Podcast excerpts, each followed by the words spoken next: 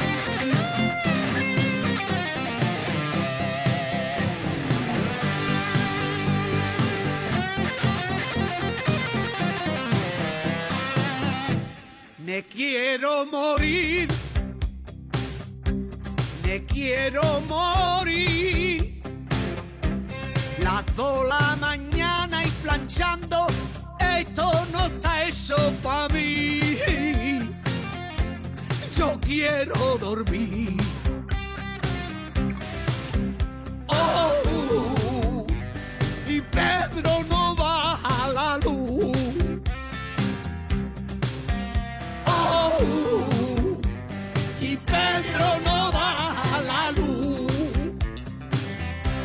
¿Qué me va a contar?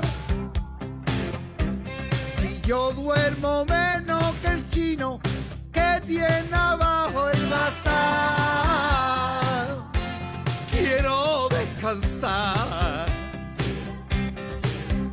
Oh, y Pedro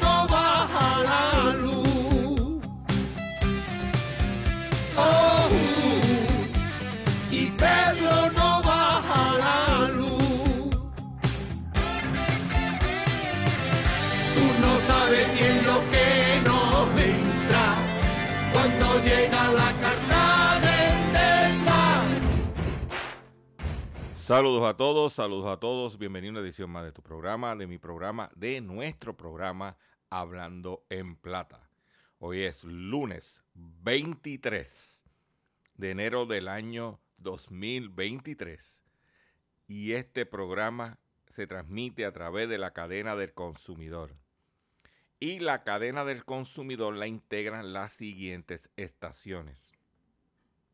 El 610 AM, Patillas, Guayama, Calley. El 94.3 FM, Patillas, Arroyo Maunabo. El 1480 AM y el 106.5 FM, Fajardo, San Juan, Vieques, Culebra, and the US and British Virgin Islands. Además de poderme sintonizar a través de las poderosas ondas radiales que poseen dichas estaciones, también me puedes escuchar a través de sus respectivas plataformas digitales. Aquellas estaciones que poseen sus aplicaciones para su teléfono Android o iPhone y aquellas que tienen su servicio de streaming a través de sus páginas de internet o redes sociales. También me puedes escuchar a través de mi Facebook, facebook.com diagonal Dr. Chopper PR. También puedes escuchar el podcast de este programa a través de mi página drchopper.com. Las expresiones que estaré emitiendo durante el programa de hoy, sí, de hoy, lunes 23 de enero del año 2023, son de mi total y entera responsabilidad. Sí, de Gilberto Arbelo Colón, el que les habla. Cualquier señalamiento y o aclaración que usted tenga sobre el contenido expresado en el programa de hoy, bien sencillo. Usted visita mi página drchopper.com. Allí vas a encontrar mi dirección de correo electrónico. Tú la vas a copiar. De lo que tú la copies, me envías un correo electrónico con tus planteamientos y argumentos y atenderemos su solicitud y si tenemos que hacer algún tipo de aclaración y o rectificación no tengo ningún problema con hacerlo. Hoy, inicio de semana, tengo un programa muy preparado como de costumbre para ustedes, pero antes de comenzar quiero agradecer a todos los que estuvieron con nosotros el pasado sábado a las 8 de la mañana a través de nuestro live haciendo la compra con Dr. Chopper. Quiero eh, decirles que el programa estuvo muy bueno, contenido que usted, yo le invito a que entre y lo visite para que se eduque y se oriente. Inclusive de ese programa voy a sacar el pescadito de hoy, del día. Que usted esté muy pendiente. Si no lo pudo ver o lo pudo escuchar, lo exhorto que lo haga. Es muy importante para los consumidores. Y vamos a comenzar inmediatamente, sin mucho más preámbulo, de la siguiente forma. Hablando en plata, hablando en plata, noticias del día. El, antes de comenzar con la noticia, quiero decirle que el pescadito del día de hoy tiene que ver con el arroz. Importante para ti, consumidor. Cuando te dé la información, te voy a decir otra cosa. Eh, vamos a comenzar con eh, lo siguiente. En el ámbito local, los recaudos de Hacienda superan al 9.8% del año pasado. Eh, a, falta de conocer los datos del mes de diciembre, los ingresos del gobierno van en camino a alcanzar un nivel récord. Hasta noviembre, los recaudos estaban en 9.8% por encima de los del año pasado.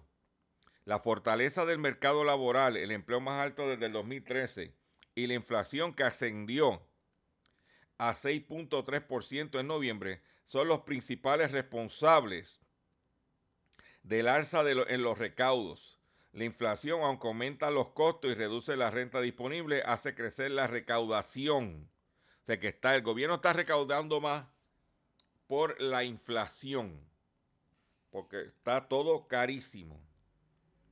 Los recaudos del Departamento de Hacienda ascendieron a 11.544 millones hasta noviembre, la cifra más, más alta registrada para este periodo. ¿Ok? Los recaudos del mes de noviembre aumentaron 7.9 hasta 817 millones. Las corporaciones pagaron un 24.4% menos que el mismo mes del año pasado y los individuos 1.3% menos es la primera caída del año. Sin embargo, las corporaciones foráneas pagaron 43% más de hace un año. La, la partida de contribución retenida no residente que está asociada mayormente al impuesto sobre la regalía de las empresas manufactureras aumentó un 50.8% los arbitrios de auto crecieron un 18.5%. El IBU creció un 1% con 259 millones. Pero entre julio y noviembre estos ingresos han caído 4.6. Es importante señalar que ahí tú tienes un indicador de cómo están las ventas al detalle porque con toda inflación en el IBU no se está viendo en este momento. Pero, y hablando de inflación, estuve hablando con un conocido que estuvo en las fiestas de la calle San Sebastián y me dijo, Chopper, demasiado caro. Pero que, que, demasiado caro, porque eso es al, aire libre. No, no, no, no. Un bacalaíto, 8 dólares. Una empanadilla quicuet, 8 dólares.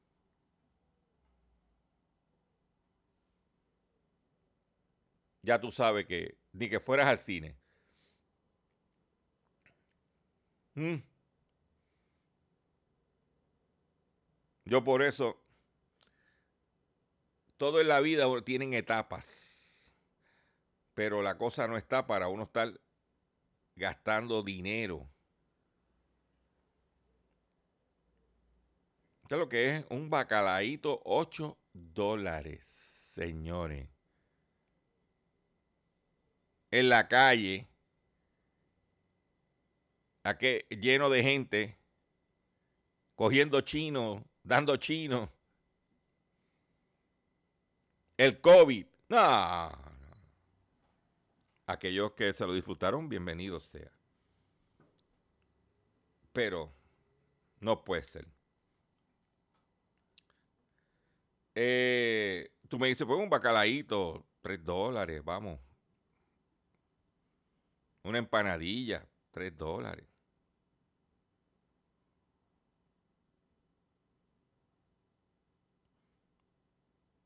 Mm. No se puede. La economía no está para eso. Pero cada cual decide con su dinero lo que quiere hacer. Por otro lado, el mercado de autos nuevos aumenta su inventario y disminuye el sobreprecio en los Estados Unidos. Más del 80% de los compradores habrían pagado sobreprecio en los automóviles nuevos el año pasado, a pesar de, que los elevados costos impulsaron al mercado de autos usados como una alternativa. La fabricación de vehículos está tomando nuevamente impulso, trayendo consigo estabilidad en la industria. Aunque la industria sigue maniobrando los ajustes en los precios de vehículos usados, aún el precio promedio de transacción continúa en cifras récord. Desde la pandemia fue notorio que la gente estuviera pagando sobreprecio. Pero eso se está estabilizando con más inventario, menos venta. Por ahí es que está la cosa. Y por otro lado, Tesla bajándole el precio a los vehículos eléctricos de ellos obligando a los otros manufactureros a bajar los el precio.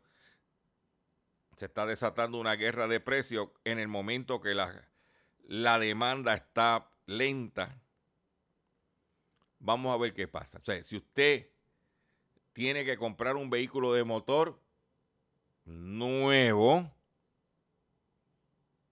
pronto llegará el momento de usted decir, espérate, mientras tanto usted vaya ahorrando. Ah, que el interés está más caro. Doy un buen pronto. Por otro lado, finalmente le metieron las manos a ATT en los Estados Unidos. Por, ¿Se acuerda que decían este acceso ilimitado de data? y de momento al cabo de X, X nivel de consumo se ponía su servicio de internet lento. Pues clientes de ATT podrían recibir parte de un pago de 60 millones de dólares que debe hacer la compañía por afectar su servicio de internet. ATT redujo intencionalmente la velocidad de internet en al menos en 3.5 millones de usuarios. Por esta razón debe compensar a los clientes afectados. Aún hay gente que puede pedir su parte. La Comisión Federal de Comercio, FTC por sus siglas en inglés, anunció esta semana que ATT aún que le quedaban 7 millones de los 60 millones para distribuir como parte del acuerdo del 2019. Esto debido a que el proveedor de servicio inalámbrico no notificó a millones de clientes con planes ilimitados de que sus velocidades de datos estaban se estaban reduciendo y es que ATT redujo intencionalmente la velocidad de los datos de al menos 3.5 millones de usuarios, según una demanda de la Federal Trade en el 2014. Como resultado, las velocidades de red disminuyeron entre un 80 y un 90%, dijo la comisión. Algunos usuarios informaron que la transmisión de video, la navegación de web, incluso la, navegación de GPS, se volvieron difíciles o casi imposibles de usar. Antes de que las personas firmaran un contrato a largo plazo, ATT no les informó adecuadamente a los clientes que ralentizarían su internet, dijo la FTC en un comunicado. Y hablando de ATT y hablando de telefonía, eh, tengo información que aparente y alegadamente Liberty está jugando chiquistal. Inclusive, ya ellos no le van a dar servicio a los teléfonos Motorola. O sea, gente como yo, que lo que utilizo es Motorola, hay que, quiero recordarle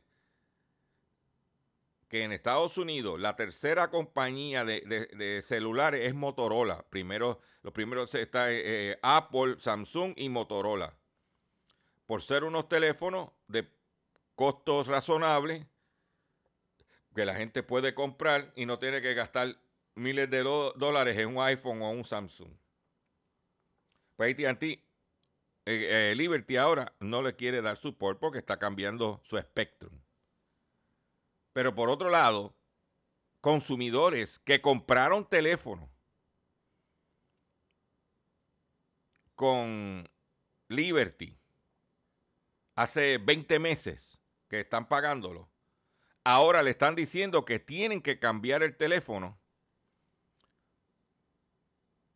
porque el que compraron a Liberty hace 20 meses ya no, no va a funcionar. Debiendo todavía tres meses. Pero lo cogieron a 24 eh, meses, cogieron a, a dos años.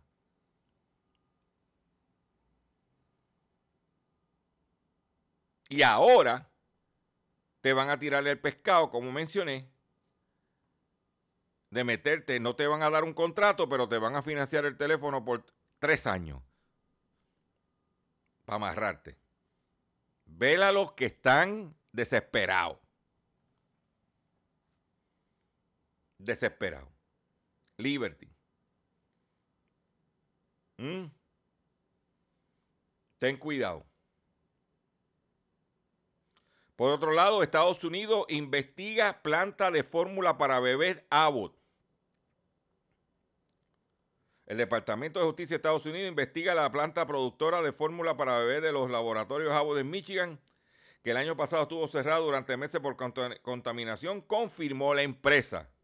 El cierre de la fábrica en febrero del 2022 fue, la causa, fue una causa principal de una escasez a nivel nacional de la fórmula para bebés que obligó a los padres a buscar fórmulas en bancos de alimentos con amigos o con consultorios médicos. El Departamento de Justicia informó a, los laboratorios Abbott sobre su investigación y la empresa coopera por completo, dijo un vocero de Abbott. ¿Mm?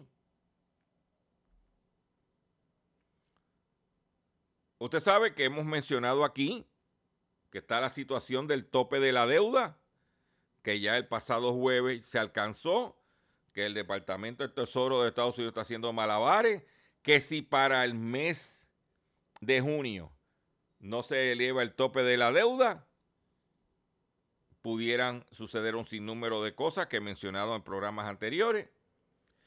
Y Trump sugirió recortar los pagos a países extranjeros corruptos tras alcanzarse el límite de la deuda. El expresidente de Estados Unidos, Donald J. Trump, denunció este viernes el mal manejo del presupuesto federal por parte del actual mandatario Joe Biden, al tiempo que instó a los congresistas republicanos a que reduzcan los gastos nacionales asignados para los gobiernos de países corruptos. El gasto descabellado de Joe Biden ha superado todo lo que nadie ha gastado en la historia de nuestro país, dijo el político un videomensaje dedicado a la lucha parlamentaria para resolver la situación en que se encuentra la nación tras alcanzar el pasado jueves el límite de deuda.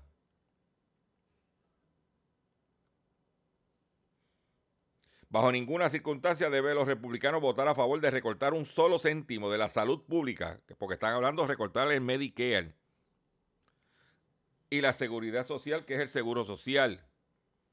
Dijo el expresidente ¿Eh? Porque eso está amenazado. Por otro lado, sancionan a Trump con casi un millón de dólares por una demanda frívola contra la eh, candidata de aquel entonces Hillary Clinton. Hillary, eh, el juez federal de la Florida sancionó este jueves al expresidente Donald Trump y a su equipo local por casi un millón de dólares por haber presentado una demanda frívola contra Hillary Clinton, acusándola de intentar de destruir su carrera política y manipular las elecciones presidenciales de 2016. Este caso nunca debería haber sido presentado. Su, inadecuación como reclamo legal fue evidente desde el principio. Ningún abogado razonable lo habría presentado, dictaminó el juez John Middlebrooks, señalando que la demanda tenía un propósito político. El reclamo fue presentado el pasado 22 de marzo contra Clinton, el Comité Nacional de Demócratas y varias personas más allegados, alegando que ellos, cegados por, el por la ambición política, orquestaron una conspiración maliciosa para difundir información falsa y perjudicial sobre Donald Trump y su campaña. Ahora tiene que pagar casi un millón de dólares por una demanda frívola. Increíble, pero es cierto. Esas son realidades. Luma cada vez que tiene, como dicen por ahí, el peo atorado, va a la corte de quiebra a buscar cacao. La corte de quiebra, que está asignada para el caso de Puerto Rico, de la quiebra de Puerto Rico, es para atender situaciones del gobierno no para atender situaciones de empresas privadas.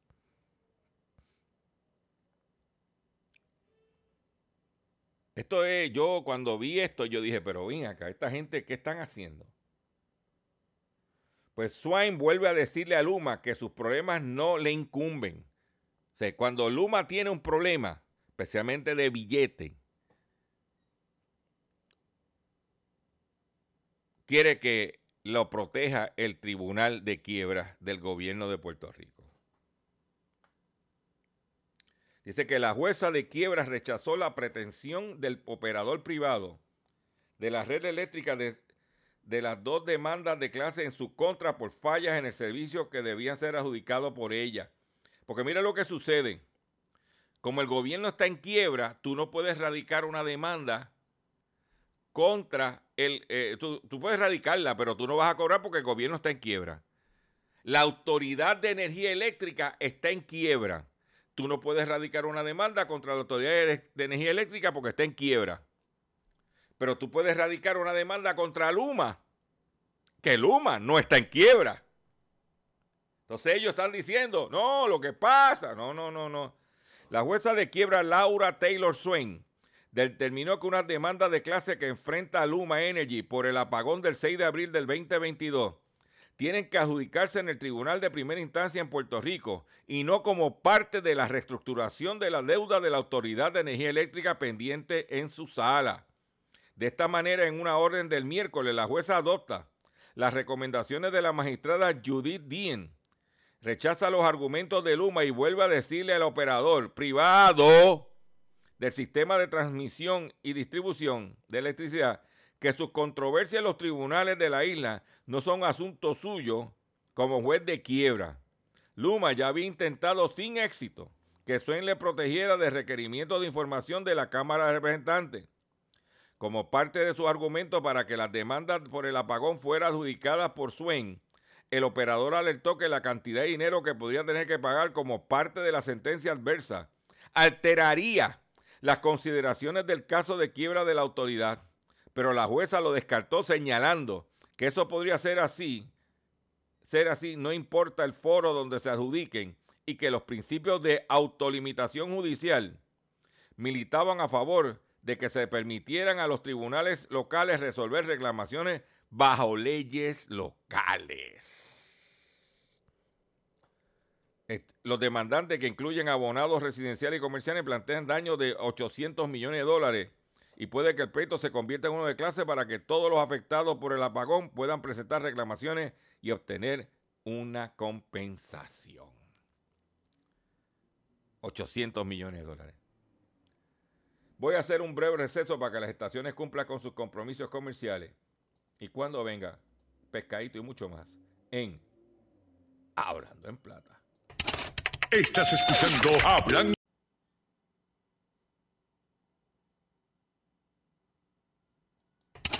Estás escuchando Hablando en Plata. Hablando en Plata. Hablando en Plata. El pescadito del día. Consumidores, el pescadito del día tiene que ver con el arroz. Sea que hacía tiempo que no tocábamos ese tema. ¿Y cuántos de ustedes que me están escuchando han comprado el arroz? Comprado faldo, paquete, mochila. Y se le daña el arroz. Y dice, pero ven acá, si antes yo compraba eso, lo guardaba en el mismo sitio y todo, y no se me dañaba. ¿Por qué se me está dañando ahora? Y usted botando dinero. Pues mire, la contestación es bien sencilla.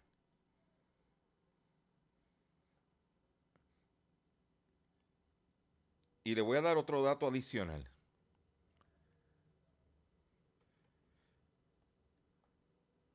Usted, nosotros vivimos en un sistema bajo la bandera de los Estados Unidos, donde la mayor parte de la gente pobre de este país, si no toda, reciben ayuda de programas de nutrición, eh, nutrición del, del pan, de los cupones, que se supone que sea para fomentar la agricultura de los Estados Unidos. Y los Estados Unidos tienen un problema ahora mismo con el gobierno de China porque el gobierno de China es un gobierno comunista. Según un informe publicado en septiembre del año que pasó, en Puerto Rico, que es el más actualizado, en Puerto Rico se importaron arroz de China. Yo quiero que usted escuche esto. Dice, China returned as a regular supplier of medium and short grain rice to Puerto Rico. China, China regresó a convertirse en un suplidor regular de arroz grano mediano y corto a Puerto Rico, un territorio de los Estados Unidos. Casi todo, nearly all of this rice is from the government health stock. Dice, casi todo de este arroz es de los inventarios, de los almacenamientos del gobierno chino comunista, eso se lo añado yo, of older rice sold at substantially discounted prices. Nearly all this rice from the government held stocks of older rice, arroz viejo. A esto sucede. China, productor de arroz, mantienen, por cuestión de seguridad nacional, mantienen uno, un, un almacenamiento de arroz para cualquier situación, atender a su población. Cuando, es, cuando viene la cosecha nueva, China viene, el gobierno chino, que es que controla todo, y coge de la cosecha nueva para sustituir de la cosecha vieja almacenada que nos está vendiendo a nosotros. O sea que nosotros, tras que estamos comprando arroz chino del gobierno comunista de China, nos están metiendo arroz viejo debido a que es un, lo- nos los venden a un precio súper barato. Dice aquí la nota. En inglés, para que... Y esto es información de la página del USDA. Dice, nearly all these rice is from government held stocks of older rice sold at substantially discounted prices. Están vendiendo arroz viejo barato. Eso es lo que tú estás comiendo. Pero te voy a dar otro data. Porque nosotros no venimos a im- improvisar aquí. ¿De cuánto, ¿De cuánto estamos hablando? ¿De cuánto inventario estamos hablando? ¿Mm? Vamos, a, vamos con los datos.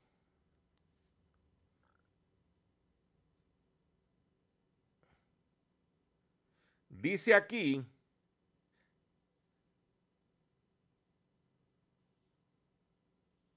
que China nos vendió cuatro embarques, cuatro, car- cuatro barcazas de arroz de 21 mil toneladas.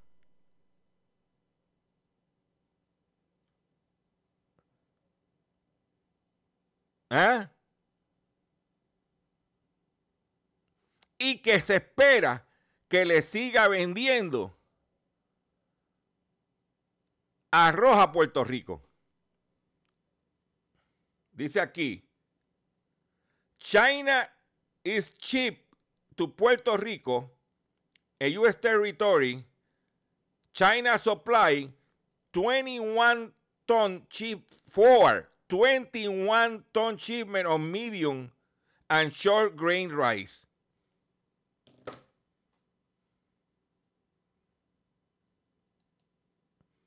Veintiún mil toneladas. Cuatro embarques de 21 mil toneladas. Comprado al gobierno chino. Porque allá todo lo controla el gobierno chino. Todo lo controla. Aunque puede tener una compañía, eh, no, no, pero el- los, los abastos, dice, la, dice, no lo digo yo. Esto usted lo puede entrar en la página del USDA y puede buscar la información. ¿Mm?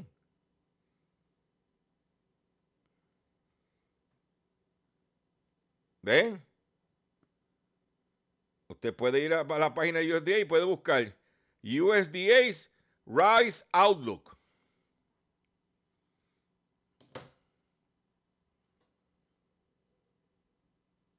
Esa es la que hay, señores. Pero ustedes, yo no voy a decir a ustedes lo que tienen que comprar. Es una decisión suya. Es su dinero. Pero ustedes no leen.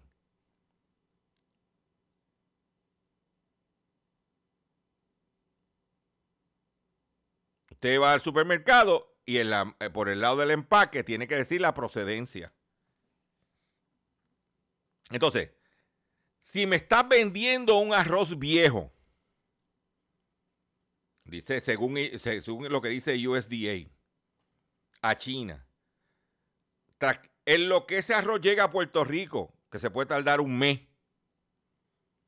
más está en los silos de las empresas que lo estén importando, que hay que estar fumigándolo.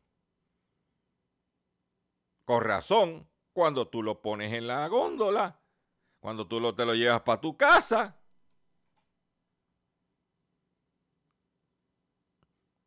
lo que estás comprando es basura. Esa es mi opinión. Y yo puedo opinar. Y chequé las marcas privadas.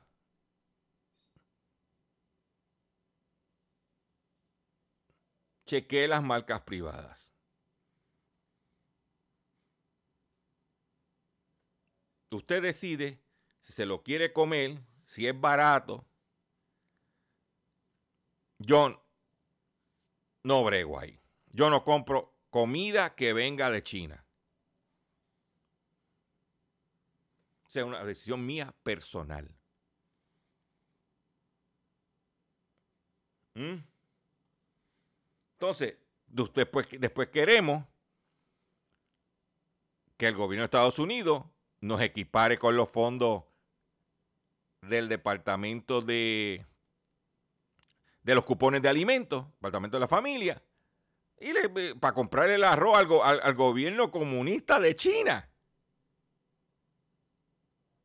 Pero ven acá.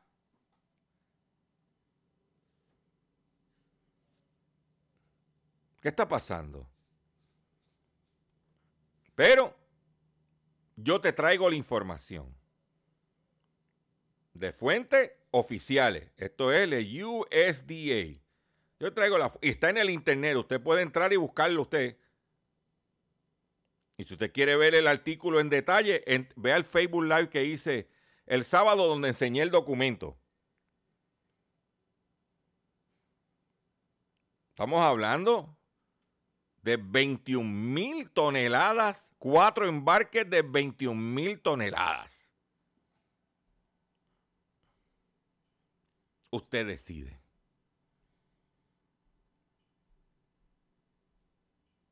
Yo en mi caso personal, nosotros hemos disminuido. Somos Puerto Rico una población envejeciente. ¿Y qué es lo que te dice el médico a ti? Mi hijo, Tienes que, si no eres diabético, tienes que, tienes que bajar de peso, tienes que ver lo que estás comiendo, tienes que cuidar la dieta y el arroz, tienes que bajarlo. Y aquí nosotros cada día comemos menos arroz.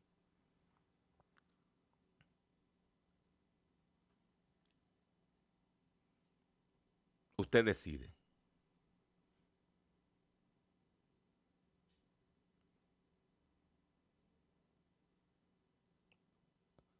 Comiendo basura, comprándosela a un país comunista. Qué joyita. Vamos a otras noticias. Otra noticia que tengo para ustedes es la siguiente. Bien importante. Dice aquí. Dice aquí. Medicare, lo que dije eh, que Trump le había dicho a los congresistas que no tocaran ni el Seguro Social y Medicare en los recortes para poder cuadrar el presupuesto. Dice, Medicare estaría fuera de la tijera republicana, pero es cierto, pero es incierto el impacto de los recortes en Puerto Rico.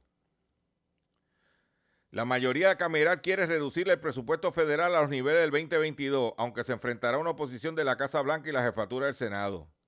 Aunque el escenario general es aún incierto, el reciente aumento de los fondos del Medicaid para Puerto Rico parece estar fuera de la mesa de las potenciales recortes. ¿Eh? En el momento en que la nueva mayoría republicana Cámara ha indicado que buscará que con el presupuesto del 2024 baje el total del, 20, al 20, del 2022 por medio de una reducción de las asignaciones discrecionales, como programas como Seguro Social, Medicare y Medicaid, como otras iniciativas ordenadas por las leyes permanentes, son asignaciones obligatorias. Las fuentes republicanas y demócratas sostienen que esto, esto aplica también a los fondos asignados al Medicaid para Puerto Rico sea que eso no se va a afectar por ahora. Pero, pero, los otros fondos pudieran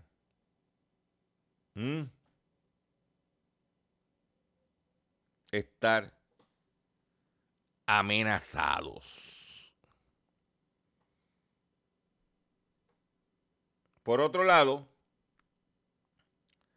marcada la brecha digital de la población de adultos mayores en Puerto Rico. ¿eh?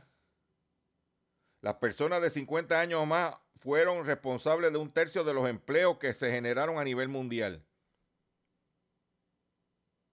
Pero la brecha digital en Puerto Rico entre las personas mayores por las compañías basura que tenemos, esa es mi opinión. Y yo puedo opinar.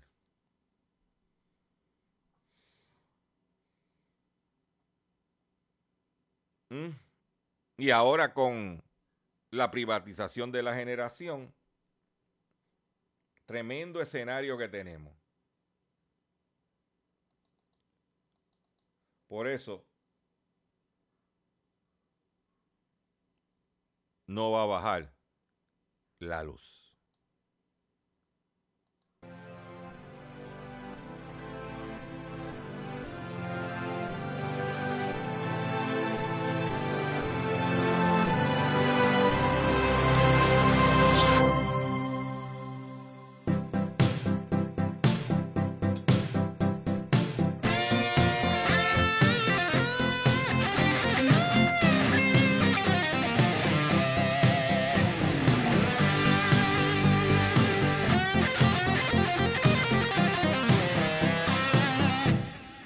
Quiero morir. Me quiero morir. Las dos la mañana y planchando. Esto no está eso para mí. Yo quiero dormir. Oh,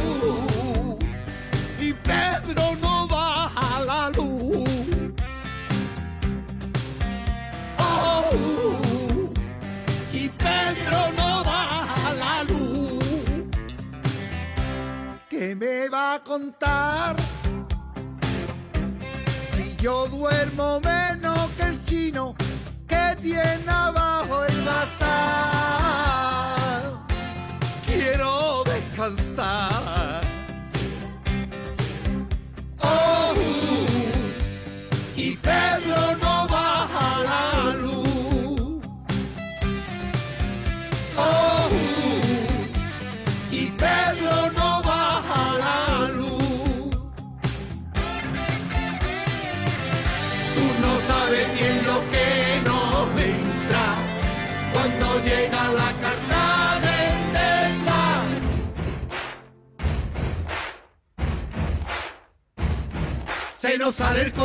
Y ninguna de las dos quiere abrir el facturón y ver la cantidad. Pero yo le so valor, lo abro del tirón. Mi madre ve mi cara y me pregunta con terror. ¿Cuánto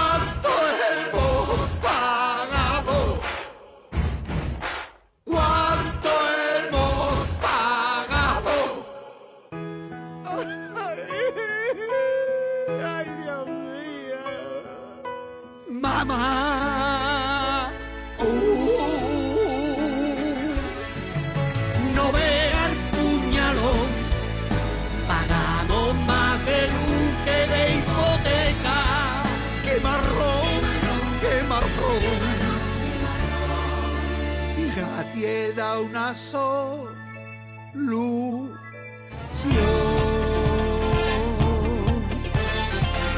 Porque todo el mundo sabe que en España la prioridad no es bajar el kilovatio, sino hablar con más igualdad.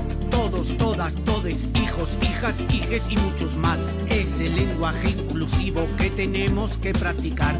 Que aquí nadie proteste si no llega a final de mes. Lo importante no es tu vida, lo importante es que hablemos bien. Para ser buen español hay que pagar la luz. Los impuestos, por supuesto, también pagas tú. Sin tangarte, pon tu parte y a callar. Pa' que otros se lo lleven por detrás. Para ser buen español hay que pagar la luz. Los impuestos, por supuesto, también pagas tú. Si no te gusta y quieres cambiar, búscate otro partido que te vuelva a engañar. Búscate otro partido que te vuelva a engañar.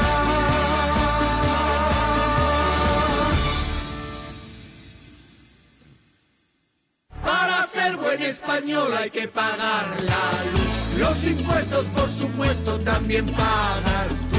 Sin tangarte, pon tu parte y a callar, pa' que otros se lo lleven por detrás. Para ser buen español hay que pagar la luz. Ahí lo tienen. Ahí lo tienen. Ay, ay, ay, ay, ay. ay. Y Pedro no baja la luz. Atención consumidor. Si el banco te está amenazando con reposer su, su auto o casa por atrasos en el pago. Si los acreedores no paran de llamarlo o lo han demandado por cobro de dinero. Si al pagar sus deudas, sus deudas mensuales apenas le sobra dinero para sobrevivir, debe entonces conocer la protección de la ley federal de quiebra. Oriéntese sobre su derecho a un nuevo comienzo financiero. Proteja su casa, auto y salario de reposiciones embargo. No permita que los acreedores, sí, que los acreedores tomen ventaja sobre usted. El bufete García Franco y Asociado es una agencia de alivio de deuda que está disponible para orientarle gratuitamente sobre la protección de la ley federal de quiebra. No esperes un minuto más y solicite una orientación confidencial llamando ahora mismo al 478 3379 478 3379 478 3379. De seguro hoy cuando llegues a tu casa, la comida estará lista. De seguro tendrás alimento en la alacena para ti y tu familia. Sin embargo, para muchas personas viviendo con VIH-Sida, no es tan seguro tener la alimentación adecuada para sobrellevar su condición. Por eso, estamos seguros de que tu ayuda será una realidad. Organiza hoy un recogido de alimentos y comunícate con Bill's Kitchen al 787-754-6525. Con muchos granitos, llenamos el caldero.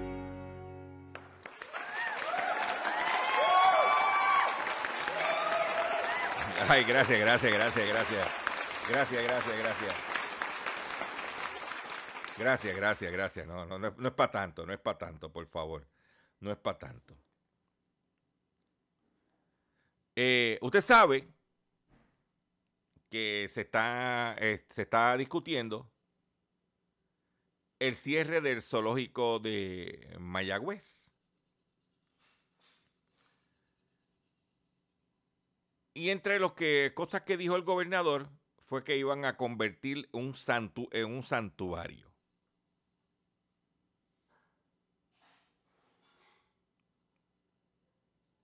Nos preguntamos qué pasará con la leona. ¿La dejarán en el santuario? Que por cierto, la leona está bien barrigona. Vi el otro día una foto de la leona por Facebook.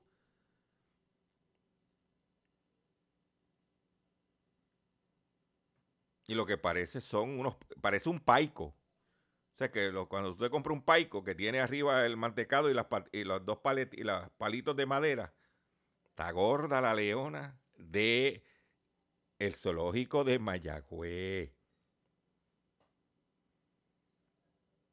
Pero hablando de flora y fauna.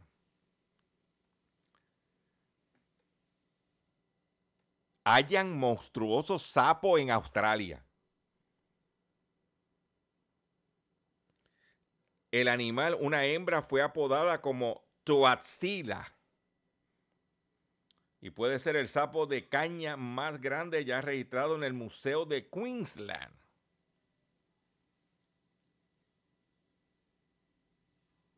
¿Eh? Un guardabosque en Australia, de un parque del noreste de Australia, encontró un sapo de caña, también conocido como sapo gigante, de 6 libras. Informaron este viernes fuentes oficiales que agregan que el monstruoso animal ha sido removido de la naturaleza.